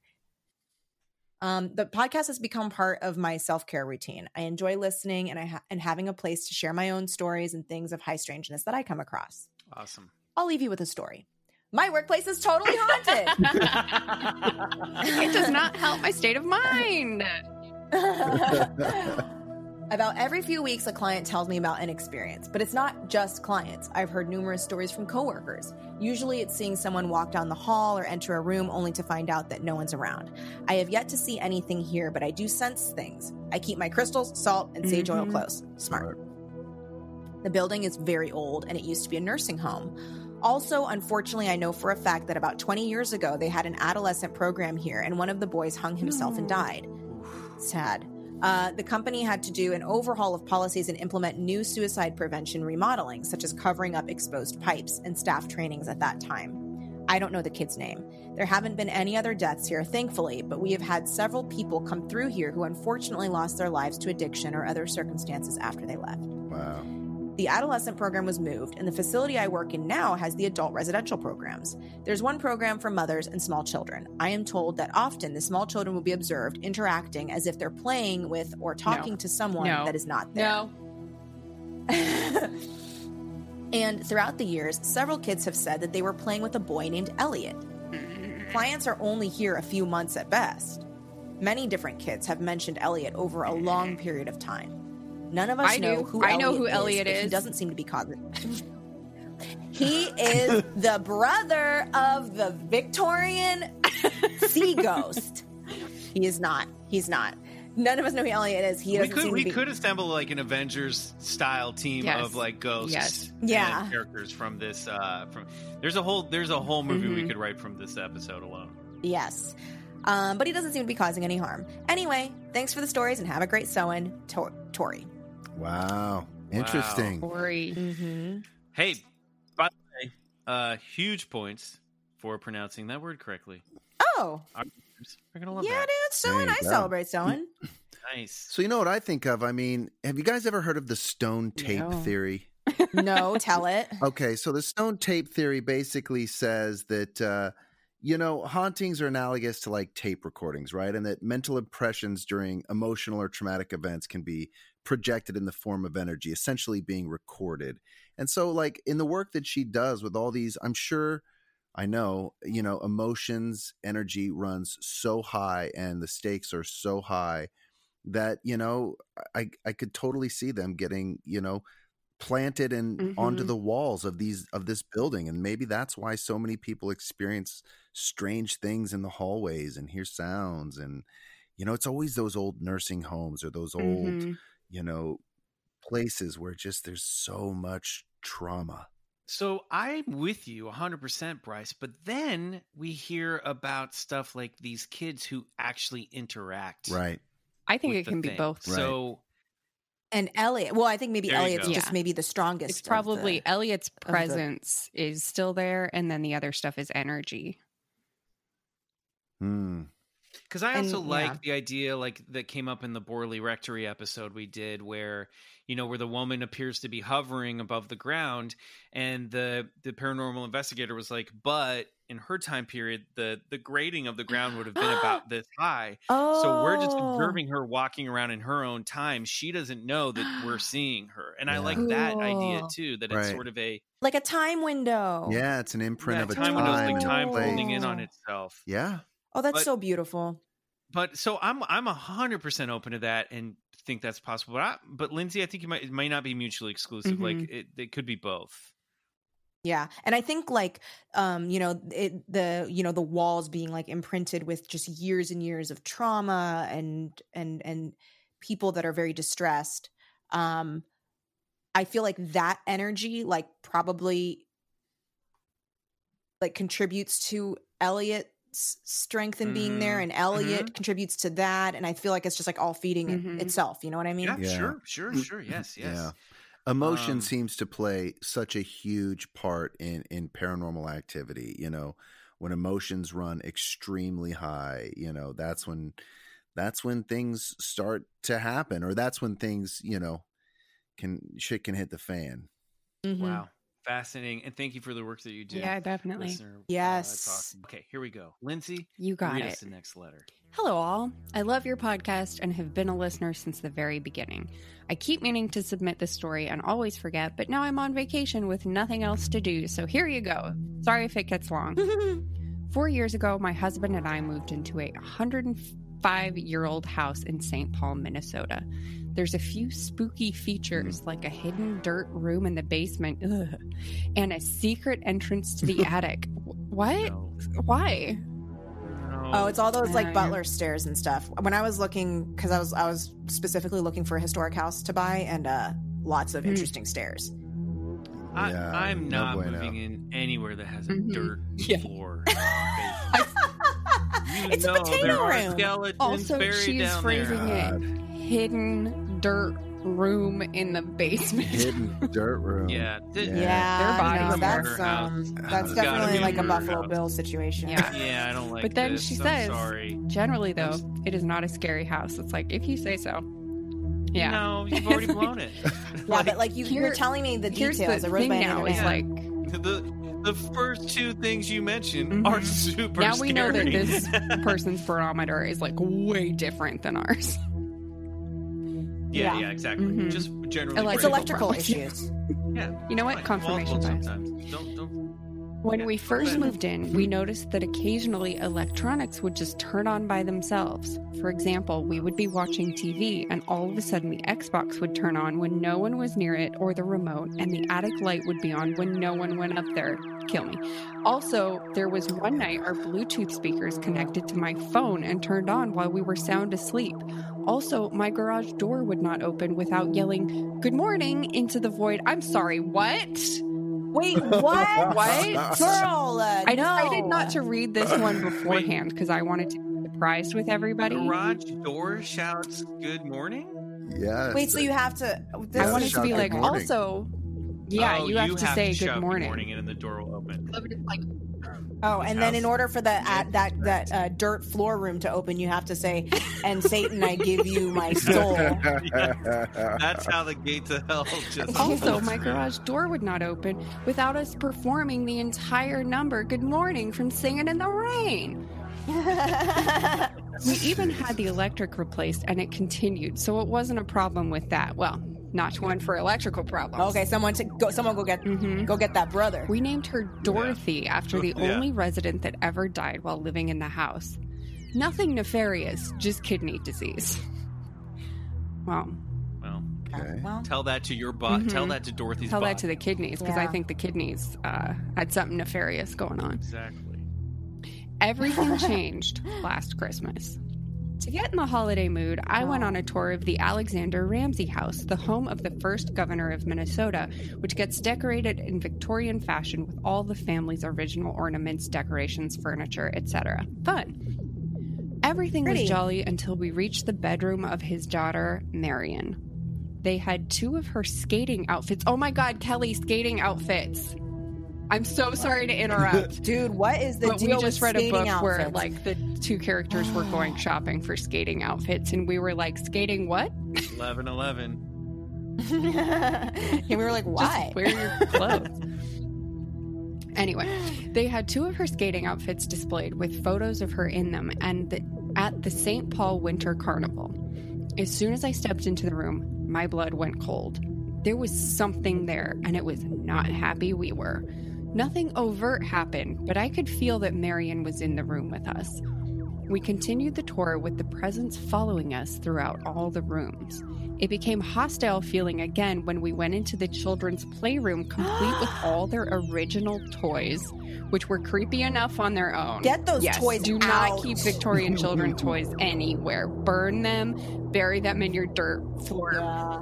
Everybody knows them that. Everybody knows that. Safety 101. Mm-hmm. Straight into the lobster traps and never to be seen again. We finished the tour and I headed home, hoping the presence decided to stay home. I don't think that she does. Sadly, she did not. Okay, I was right. For the next few days, the strange activity in our house increased exponentially. While Dorothy always gave off a feeling of someone just hanging out, all of a sudden, there was something else there. The Christmas lights on our banister would randomly turn on and off or start blinking, even when I took the battery out, and they did not plug in. Ornaments, which were securely placed, fell off our tree when no one was near it. It's this Christmas ghost. The wreath on the door would sway when there was no wind. Shut your face. After Christmas, when the decorations were down, it felt like the presents left, and we were back to Dorothy and her Xbox addiction. Or so you thought. That bitch is playing Halo. I accept that they had a feeling about what was going on, but honestly, the stuff that Marion was doing sounded kind of the same as the stuff that Dorothy was doing. But yes, you had the feeling, not me. I don't know what happened that Christmas, and I couldn't find any similar stories online about the Ramsey house or Marion, but I do know that it wasn't just our Dorothy in the house with us that month. Dorothy is still messing around with our electronics, and I'd like to think it was her that drove Marion out from messing with us too much. So that's my story. I love your podcast and hope you enjoy my story, My Minor Brush with the Paranormal. Peace out, Danny. Wow. Man, I mean, not so minor. That's good. That's a good ghost story. That's a creepy fucking story. Luscious ghost story. You know, her going to that house and taking a ghost with her. Remember when I came on here and I told you guys about how I took a ghost home with me from the Heritage Square Museum? Oh, that's called a hitchhiker. Yes. Disneyland. Yep. Yeah. That's true. Oh, man. Yeah. I always hate those stories. Like, so we just did the Amityville horror house, and when the family left their house after only 28 days from being completely haunted by it, they escaped to their mother-in-law's, and the whatever entity was haunting them there followed them there to their mother-in-law. Yes, horrible. So, kick them out. Like, God, it's like even when you run away, you can't get away. That's the scariest thing to me is it's like, okay, well, I can remove myself like the guy from his tract home with electrical problems that were trying to kill him. Time and place ain't a thing. If that thing got in the truck with that guy, he'd be dead. I know. It's like I would much rather live in a haunted house than be a haunted person. It's a really good way of putting it. Yes. At least you can. Yeah, you can leave the house. You can't leave the haunted person. No. Oh, should go on a T-shirt. Right. I got one last story for us tonight. It's a long one, but it's I've skimmed it. It seems awesome, and it seems well paced. I'm scared. Okay, go. So bear with me. I'm not quite sure where this is going to go. It's a lengthy one, but here we go. I'm excited. Hang in there, everybody. I'm excited. Buckle up, baby. And this is from this letter. This listener did ask that we not use their name. Okay. And they call themselves Shane. Okay. Hey, gang. I've been wanting to send this experience that I had to you guys for a while now. And now that it's the tail end of wet, hot alien summer, I think it's time I share it with you dudes. I know it's a long story, but after listening to BCC episode 121, something that Bryce said had caught my attention and motivated me. He mentioned the black entity from the film Under the Skin. Awesome movie, by the way. And it reminded me of something that I saw in my bedroom. Again, this email might be a bit long, but it's something that I've never been able to forget. Why am I more afraid of this one than Tract House one? I know. What I'm about to tell you, to the very best of my knowledge, is true. I say to the best of my knowledge because what transpired was the most bizarre thing that has ever happened to me, and in all honesty, it sounds batshit crazy. It's something that I have only told 3 people in my entire life, and most likely won't tell anyone else. My God. One person anyway. I feel special. This happened sometime back in the summer of 2011 or 2012, while my wife and I were living in a nice 2-bedroom house outside of Wichita, Kansas. Shout out to Michael, my fellow Kansas native. What's up, dude? In our bedroom, I would sleep facing the wall with my back towards the kitchen. Don't do that. No, don't do that. Why would you? Mistake one. Don't do that. Don't do that. Everybody knows you don't sleep that way. Don't do that. You put your face towards it and you put the blanket over your ear. We got to post a list of what not to do. Yeah. There was also a second door in the bedroom that went into our bathroom on the perpendicular wall across from the foot of our bed. So with that being said, here goes. The first thing I remember is coming to, or maybe waking up and being aware that I wasn't in the place that I recognized. I was standing in this gray metallic room with no discernible wall or ceiling. With the way the room was shaped, I couldn't tell where the floor met the walls and where the walls led up to the ceiling because there were no real seams or edges. The room is cold, but well lit, with a low fog. Oh my God, this is an alien story instead of a ghost story? So I'm standing in the gray room, and just as I start to think that I'm really in some serious trouble, I notice that I'm not alone anymore. The room is actually buzzing with conversation. And there are 5 or 6 people standing around me that I can only see out of my peripheral vision. They're moving around so quickly, like fast forward or skittering. I feel better that I have company now, but something isn't right about them. They look funny.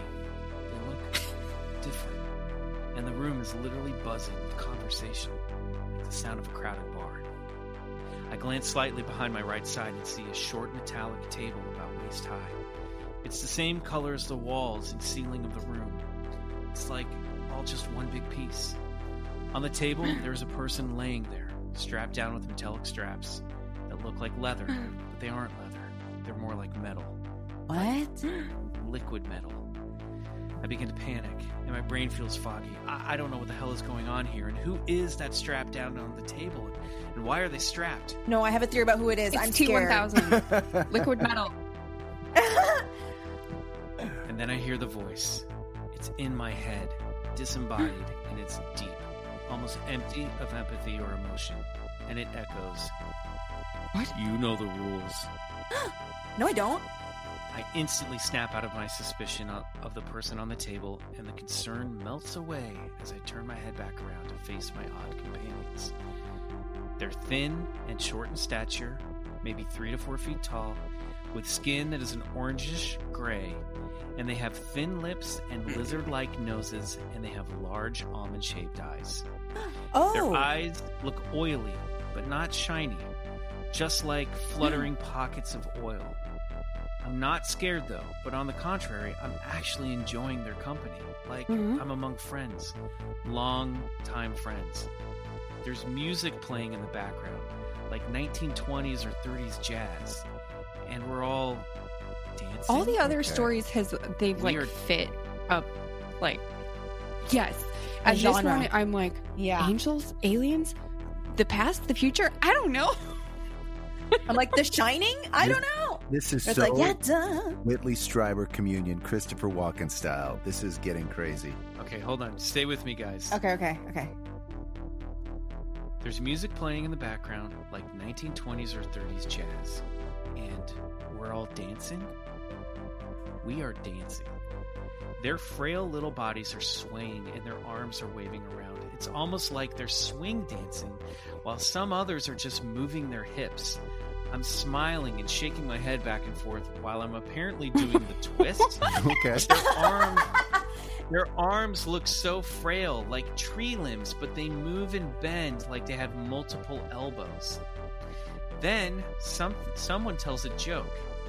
And man, it's a good one. We all start laughing. And whatever was said, though I can't recall what it was, has me laughing so damn hard, I'm nearly crying. I feel like I'm drunk. I bent down and slapped my leg just above the knee and let out an audible, whoa, man, that's pretty good. And I casually glanced back to my right side as I wiped my eyes again because holy shit, that was a funny joke. And I'm laughing so hard, I'm crying. And then I see the table behind me again. The body on the table is a child, maybe 10 years old. The haircut is ambiguous, and the straps are covering the person's genitals and chest. But I know it's a child.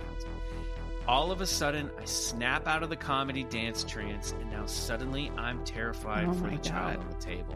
What the hell is going on? I've got to get them off that damn table. And instantly, I'm good and pissed off, and I'm going to kick someone's ass, and I need answers right fucking now, because if someone doesn't tell me what's going on, the voice in my head echoes again, louder but oddly calm, almost like it's bored.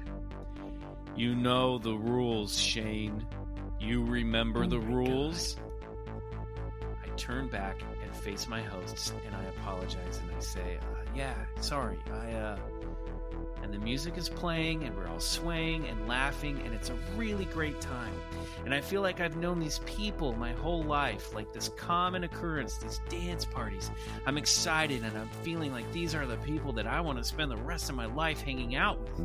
I feel love. I feel I belong here, and I feel this overwhelming sense of fear.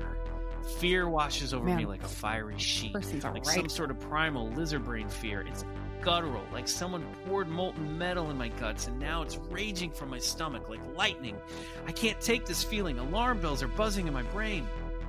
I whip my body around, and I'm staring at the person on the table, and I feel rage, and another primal instinct kicks in. I have to protect this child. I'm mad as hell, and equally just as scared, and I'm gonna get some answers now, because I have to know what the fuck is going on here, and I'm gonna get some answers right fucking now, because you know what?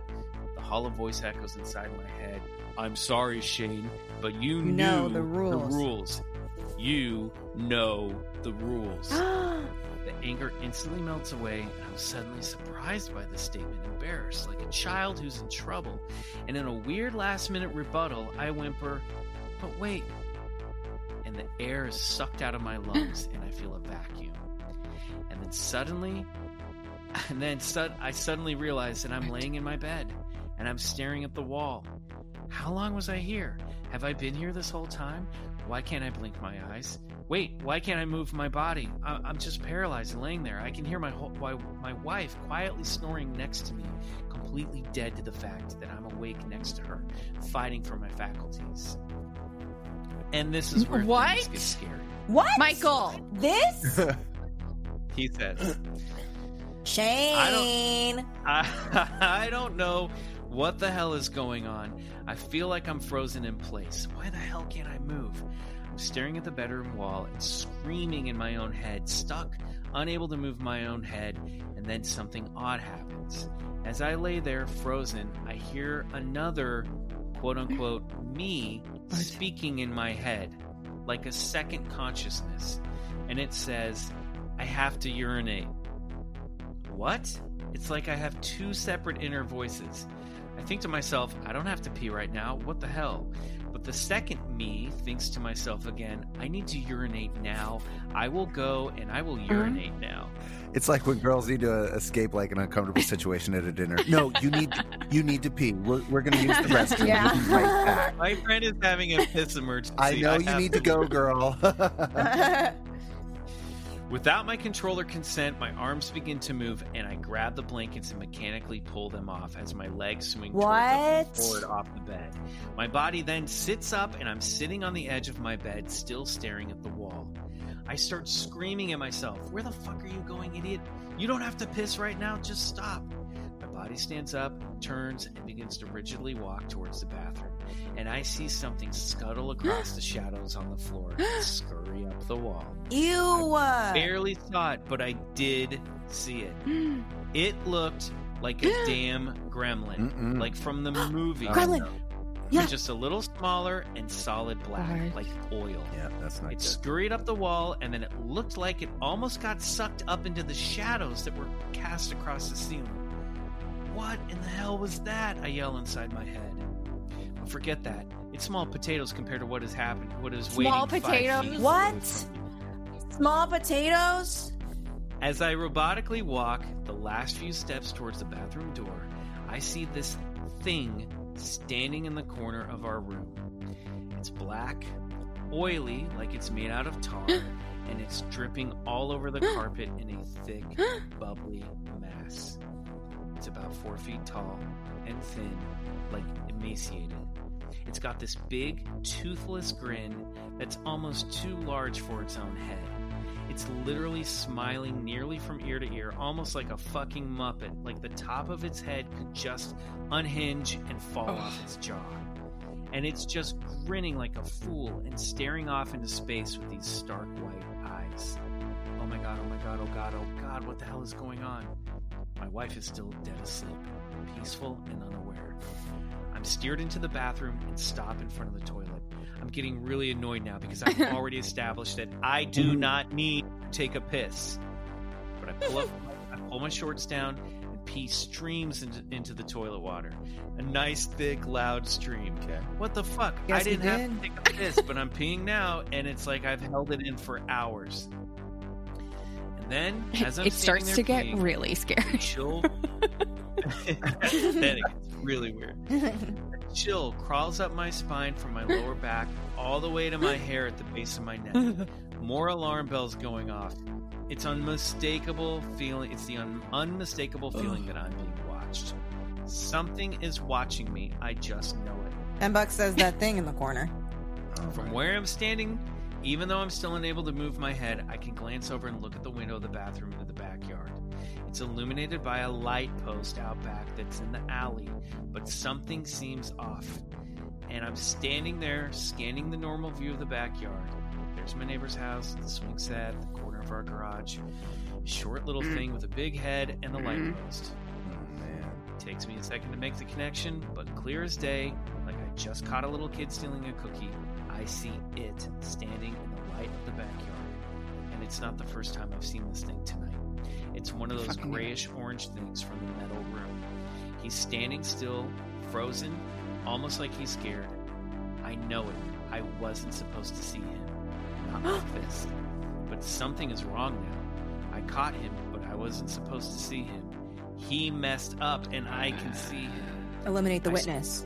I start taunting the force of whatever it is that's going on here, and I start teasing it. Ha ha ha, you stupid fucks, you fucked it all up, and I caught you. Wow, bold.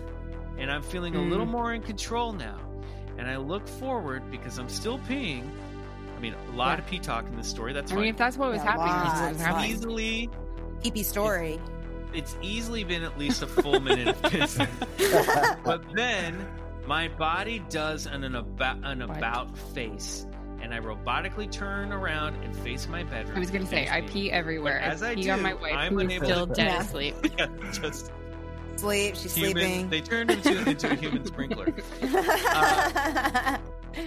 I face my bedroom, but as I do, I'm able to turn my head and look out the bathroom window again, and I notice that the thing in my yard is still standing there, too scared to move. But now there's a second one peeking up. Yeah, I knew you were feeling too confident, sir. You should, he shouldn't have provoked them. His face almost pressed against the glass. Man, fuck you! I scream as loud as I can, but it just comes out as a hoarse whisper. Leave us alone. I'll fucking and another face slowly peeks up over the windowsill. My legs begin to move again, and I'm walking back to my bed, but not before I see that oily little creep in the corner one last time. Who is that one? Sees me, and its eyes get even wider, like they may pop off its head and roll away.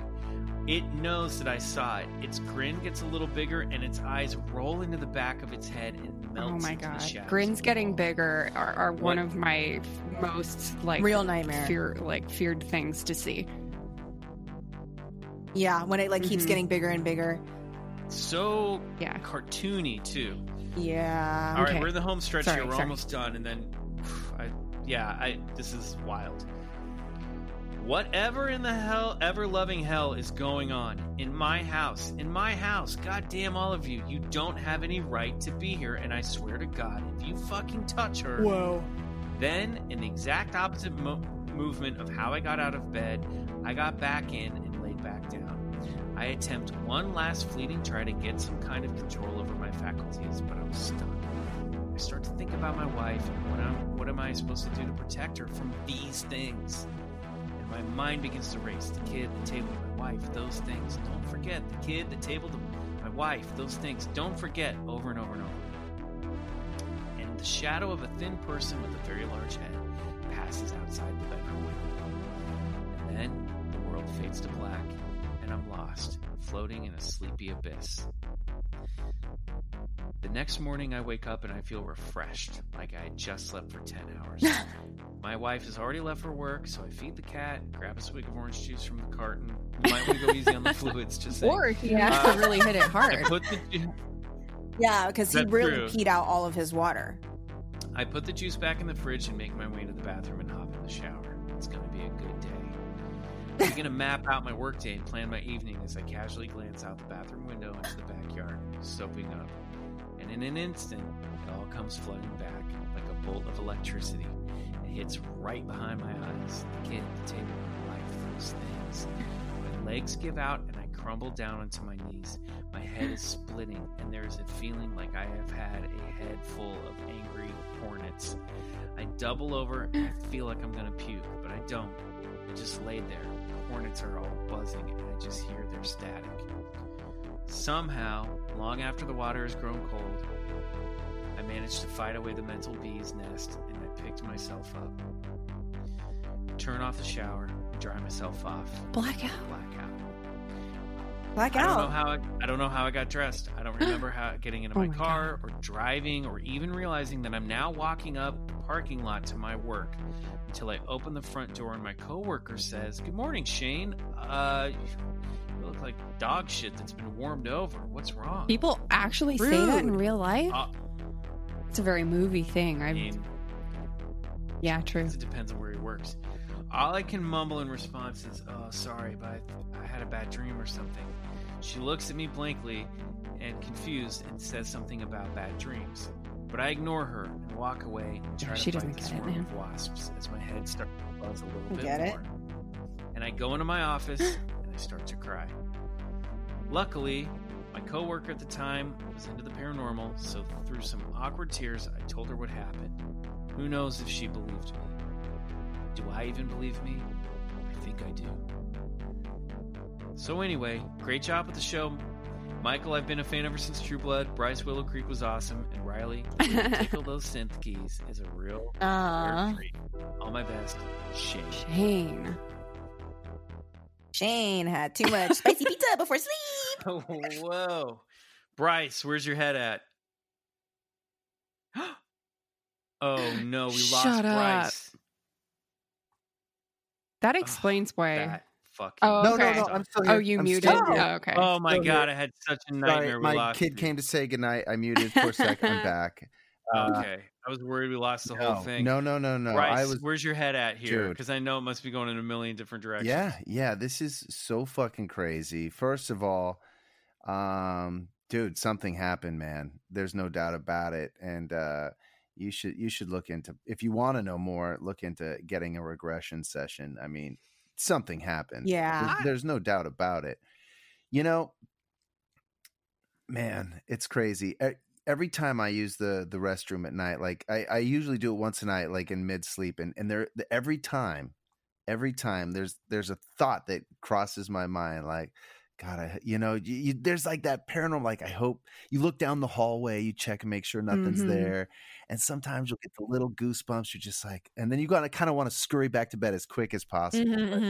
Man, I don't know, maybe something happened to me, but you know. That's crazy. That's a crazy story, man. I don't know what to tell you. At first, I was like, it's an alien abduction. And then when Shane said they woke up in bed, I was like, oh, well, that's sleep paralysis. So maybe it was just a dream. But then as soon as all the other shit with the like oily creatures started happening, I'm like, all my theories are out the window. Yeah. You know what I was hoping would happen? What? That the wife would flip over and be like, you know the rules. Right. Oh, that would be so good. That would be so good. Thankfully for the main person in this story, that did not happen. Oh, I was going to say that, what if, like, the story ended with, and then 9 months later, my wife gave birth to a son. And that was the child on the table. And he was actually just in heaven. I was kind of... Yeah. Oh my God. And then it's done later when he's like, Four says, you know the rules, Dad. Yes. This is one of those, like, so you guys were like, everything seems to fit into a genre. What is this? This is like one of these classic UFO abduction stories that are often way weirder. Yeah. And almost have a interdimensional entity quality to it. This is straight up like Jacques Vallée, Passport to Megonia. Yeah. This has a blend of the sci-fi alien stuff, Grays, and then some weird trippy like Labyrinth, like goblin and fairy stories that have been around for centuries. Well, even the after event piss that took so long, like emptying all those fluids that who knows what was pumped in him on wherever he was. Yeah. That's what I was thinking too. So this is one of those weird abduction stories, like, which are, again, often when you get, like Bryce always says, when you get into the little details, sound way weirder and more dreamlike than a straightforward, like, these aliens came in a ship, picked you up, put you in a ship. It's almost like you cross into a different realm and they're crossing over from that realm. Yeah, no doubt about it. Meeting in a shared space. This is some John Keel, Jacques Vallée classic high strangeness. Yeah. And I actually would say maybe not go get regressed right away, at least. I would say this is the type of perfect story that I would send to somebody like John E.L. Tenney, who's a friend of the show, paranormal investigator, who's heard weird shit and probably weirder shit. And tell him this story if you can write to him and get his opinion on what went on here. Yeah. It had a little bit of Hopkinsville Goblin too, like staring out at the window and seeing the little goblins out in the yard screwing with you. You know, it's like, oh man. And you were dead on the nose with the Whitley Strieber communion stuff, because there's like even that dancing, weird dancing stuff. I gotta say, this goes back to what I was saying on the break, where I'm just like impressed by this podcast because you guys are so well versed in so much paranormal stuff, like from aliens to like psychedelics to like the universe is a hologram to ghosts. It's like very impressive. Thank you so much. We've been around the block.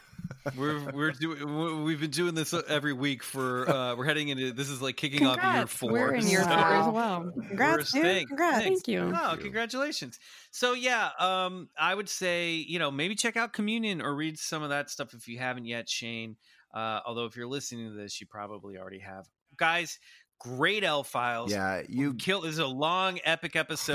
Yeah. We ran a little long. Thanks for hanging with us. Lindsay, Kelly, you are the perfect guest for reading these listener files. Can I just make this episode just like a little bit longer for like 30 seconds? We don't have to unpack this or anything, but Kelly and I had the same exact dream a week apart. Oh my God. Yes, yes, yes. I'm so sorry. Yeah, we did. You had the what? Literally the same nightmare. Let's unpack your L-Files. The same nightmare. So, and they both like fit in with the same moment in our menstrual cycle. So yeah, we're basically like 2 to 3 days and then apart. At the exact same point. How long ago was this? About a month.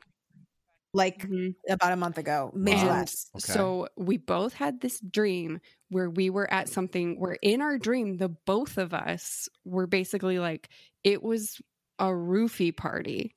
We were at a party that guys were throwing where they were roofieing every girl there. And we were the only ones who knew. And we were trying to save all the girls and get them out. Oh, wow. Oh, wow. And like losing track of them. And then like everybody's laughing at us. Putting one girl like, you know, over by the door and then turning around and then she's gone. And then you find out she's like over, like in the other room and everyone laughing. Literally, it was like, I texted Lindsay and I was like, I had a really bad night's sleep last night. Like I was sobbing in my sleep, like harder than I've ever fucking cried. And then I was like, I dreamt I was at a roofie party and I was the only person who knew about what was happening. And she was like, holy shit, I had that exact dream. It was insane week. And the same thing. It's like after trying so hard to save all these girls from this party, I got locked out and some were still inside. Some I'd gotten out, but some were still inside and I was banging on the door and I was like, I crumpled onto my knees and was just sobbing and screaming and like wailing in agony and just like, please, please. So and helpless feeling. But literally the same exact dream. Wow. I mean, that's wild. That's pretty crazy. I wonder what the symbolism of what occurred could mean, you know. It was also a couple days before the big moon announcement, just FYI. Oh, yeah. All right. Oh, interesting, which is very feminine as well. I mean, menstrual, moon cycle, very feminine. The moon is a feminine symbol. It's carrying water, which means it's carrying life. Fertility, that's very, it's a pregnant moon. Yeah. It was crazy. You know, this is very... It was so weird. One of the more interesting things about lucid dream... One of the more interesting things about lucid dreamers is two lucid dreamers can share dream space. So, you know, for those who don't know what that is, lucid dreaming is being aware that you're dreaming within a dream. And research has been done where two people will go into a lucid dream and meet in a shared dream space. Right. So people can share the same dreams and share that same space. Bryce, how it happened to you? We got to do this project, year 4 project. We meet in a lucid dream. Please do. That would be dope. That would be dope. It's I'm thinking, date. You know, with your story, it rings to me. It's a date. I'll be there. It almost sounds like a precognitive warning, like something may happen in the future, something that you guys might be able to pick up on as in a cue. I don't know, maybe at a party somewhere down the future, and you guys, I don't know. I think it's also like a sign because like Lindsay and I often like we like see things that like about like people and about like, you know, whatever that other people I feel like don't see. Yeah. And our private text thread is very messy. It's very chaotic. It's got bad energy. Really bad energy. Really bad energy. It's very cursed. But like, I feel like that's like so emblematic of like that dream is so emblematic of like how we're always like, no, that's dangerous. I don't trust that. Right. I wonder. That's, I wonder if like your dialogue, even like you're beyond, I wonder if you guys are so synced up now that like you're not only just like synced in terms of your cycles, but also like your mental cycles as well. Yeah. You know what I mean? For sure. We were both having, now it's, you guys are so in sync that you will literally dream. And we were both having like the worst periods of our life. Yeah. Worst period of my fucking life. In terms of my mood. I'm not laughing at you. I'm just no. It's like the actual like experience is a period. Just like whatever, it was a period. But my state of mind and mood was like I hit rock bottom. Dangerous. Yes, same. So strange. I mean, it's very phenomenal. I don't, you know, you don't hear about that often. It's so strange that I think there was more to it. Phenomenal. Like, yeah, I don't know. I think you guys had that dream for a reason. You know? I would think they were fucking lying. I would think it was fake, but it was so spot on. I don't know. Anyway, we had to tell you because you guys are like the experts on this. Yeah, we're gonna file it away in the L files. That's as good as any. Become part of the stories that we collect now. If anyone else has had an experience like that, please write in to BigfootCollectorsClub@gmail.com, and we'll let you guys know. If anybody else has had that experience. All right, we got to go. But before we do, Lindsay, Kelly, where can people find you? People can find me on the internet at Lindsay Katai on Instagram or Twitter. I never use my Instagram anymore, though. Kelly? You can find me on everything at Kelly Nugie. That's going to be on Twitch, Instagram, and Twitter. KellynUgie. And of course, Teen Creeps comes out every Wednesday, weekly, and every Wednesday. Please check out the show I wrote for Infinity Train. It's on HBO Max. There are 3 seasons. Oh yeah, and if you like narrative horror, check out the podcast Exile. I wrote and performed and produced it. Fantastic! Beautiful. So much good stuff to get us through the end of 2020. And do us a favor. Bryce, first of all, let's plug Dirty Picture Cover Up before we go. Yeah, sure. Check out my new game. It's going to be available this fall. Just go to the dpcugame.com. I mean, the shipment arrives literally in 2 weeks. So I'll let you know through social media when you can actually place your order. Please do. It's so fun. I know you guys will have a blast playing it. Cannot wait for you guys to get one. And please do us a favor, go to Apple Podcasts, give us a 5-star review, and if you do, we might read it on the air, like this one that says, yay, 5 stars by It's Bergie, bitch. I wrote a nice, thoughtful review, but I don't know where it is. Hoping it'll get read, but I'm too lazy to write a whole new one. Great podcast, love Bryce's voice, and Riley is definitely a Nordic. Love from me, I guess. All right. Wow. You got enough. What are you, chopped liver? He or she gave us a 5-star review, so that is enough for me. All right, everybody, thank you so much for listening to the show. You can subscribe to the our Patreon, The Other Side, at patreon.com/BigfootCollectorsClub.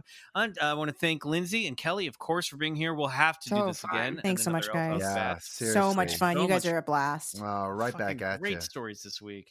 Until next time, good night. And if you want, go get regressed.